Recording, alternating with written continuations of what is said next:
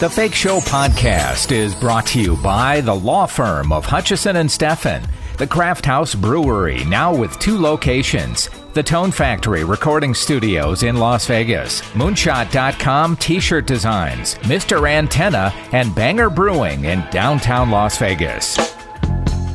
It's The Fake Show with Jim Tofte. Michael Rapaport has appeared in over 60 films, including True Romance, Higher Learning, Copland, as well as great TV projects like Boston Public, Friends, Prison Break, and Justified. And he's an accomplished stand up comedian as well. I've got Michael Rapaport on the line right now in New York City. Mike, good morning to you. How you doing, buddy? How are you? Thanks for having me. Thank you for joining me, and uh, hopefully you and your family are doing well at this time.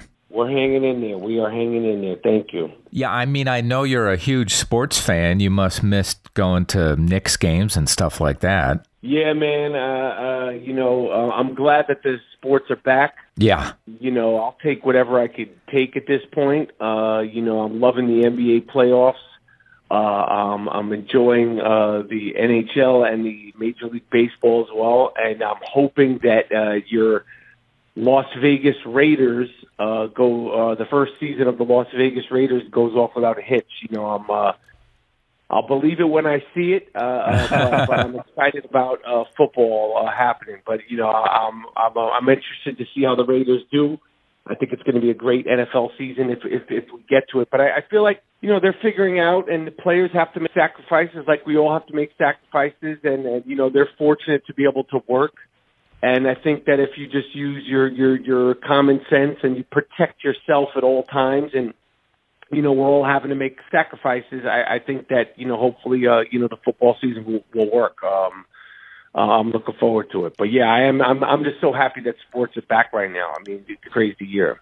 Yeah, I mean, the NBA and the NHL, the bubble situation seems to really be working great, but baseball, eh, it's a little iffy right now, isn't it? Because they have to travel. Yeah, but there. I mean, you know, obviously what happened with St. Louis was was bad, and the Marlins was bad, but they're they're figuring out. I mean, the players have to they have to make sacrifices. It's it's not the lifestyle you're going to have as a major league baseball player as, or as a as an NFL player. You you're like it's like you're a working person and you know you get to do a job which is is is a blessing, you know, to be able to work and knowing that there's so many people out of work, uh you know, you have to be able to, you know, really understand how uh um how valuable that is and and if the players, you know, I think they're going to know that and, and understand that they are young. You know, I get it, but uh, you know, like at least they have a job. You know, I mean, essentially that is a job.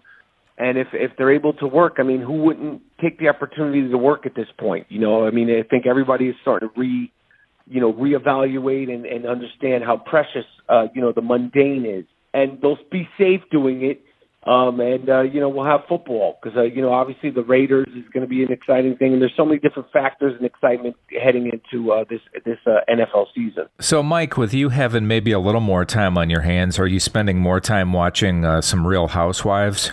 So, I mean, I always watch my Real Housewives, but what a godsend all, all the reality TV uh, has been, and and I actually uh, have a Real Housewife of New York joining me on the show. Uh, uh, um, the Disruptive Variety Hour nice. from the Real Housewives of New York. I mean, this is a rookie sensation. Talk about a rookie of the year.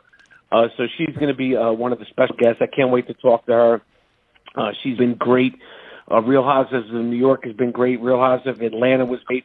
Uh, uh, Real Housewives of Beverly Hills has been fantastic. So I, I love it all. All of it all of it shamelessly. Uh, Anybody that doesn't uh, appreciate reality TV, you're missing out. Are you surprised there hasn't been a Real Housewives of Las Vegas? I am surprised. I mean, I, am sure it's it's all about finding the right the right mix of people. I'm sure you could find a, a bunch of uh, wonderfully wacky uh, women down in Las Vegas. I think it would be great. I'm, I'm, I'm ready for it if, if they pull them together. I, I, I love it all. I don't care what city it's in, but I'm sure Vegas has a bunch of them. Michael, there's a there's a movie you did in the '90s called Copland. That I mean, what a cast! De Niro, Stallone, Keitel, Liotta. What was the dynamic like on that set? Um, I mean, I think the dynamic was for me. It was I was in you know, I was in, uh, you know, like it was like uh, I was a kid in a candy store to work with all those people. you know, I think everybody was excited to be there. You know, everybody was. They were all pros. You know, there's egos, but you didn't see them. You know, uh, it didn't like play itself out. I mean, you know, a lot of them have known each other for years, and obviously Harvey Keitel and De Niro have known each other for years. Um, it was fun. I mean, I was literally like freaking out every day going to work. Like I was so excited to work with uh, those people that you just mentioned. Uh, uh, like those are like my idols. So to to be able to work with them in a professional setting, like I had to like get my my my head on straight. Do you sit there and just watch someone like uh, De Niro and Keitel and and watch the way they do their their scenes? Oh yeah, yeah. I watch them, study them. You know, um, gazing at them. I mean, those are my dudes. You know what I mean? Like those are like my guys. So it was a lot of fun to work on Copland. It was it was it was everything you would you would think uh, it would be for somebody who's such a fan of those guys. Another moment for you was higher learning, which was really impressive. What did you learn from working with uh, director John Singleton? man, I learned so much from him. He gave me such freedom and he gave me confidence and, and the belief he has in his actors and the encouragement that he would give his actors uh, is, is something that uh, uh, really, um, especially as a, as a young uh, 24 year old at the time, trying to figure out, you know, uh, you know what I'm doing and how I'm doing it it was something that was uh, invaluable uh, to work with him, and it was fun, you know, being in that movie with that cast, Ice Cube and Laurence Fishburne and all those guys. So it was a, it was a great opportunity. You know, you've done such great TV as well. I mean, I loved you on My Name Is Earl and in Prison Break, but man. Friends has so such a huge loyal following that you're probably just always known as Gary from Friends, aren't you? it's crazy that uh that show because it's like almost like our Brady Bunch.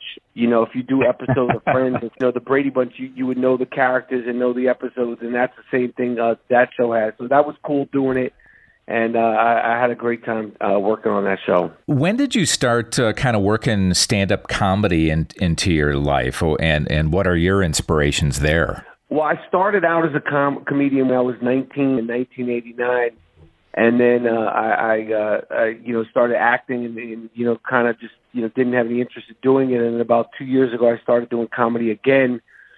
Um, and I was on tour, you know, in, in the the, the uh, when the pandemic hit and everything obviously had to get shut down.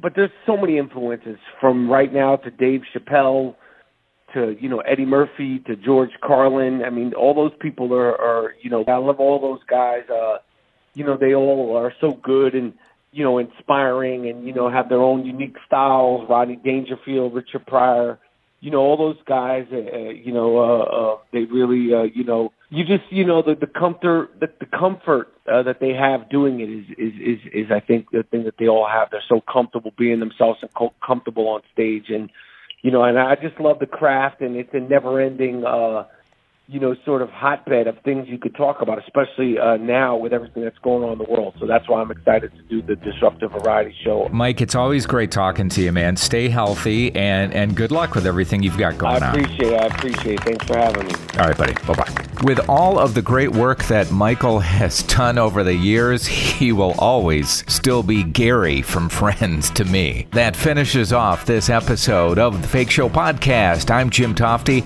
and I'll see you back here next time. Take the fake show on the road by listening on SoundCloud, Stitcher, iTunes, and thefakeshow.com.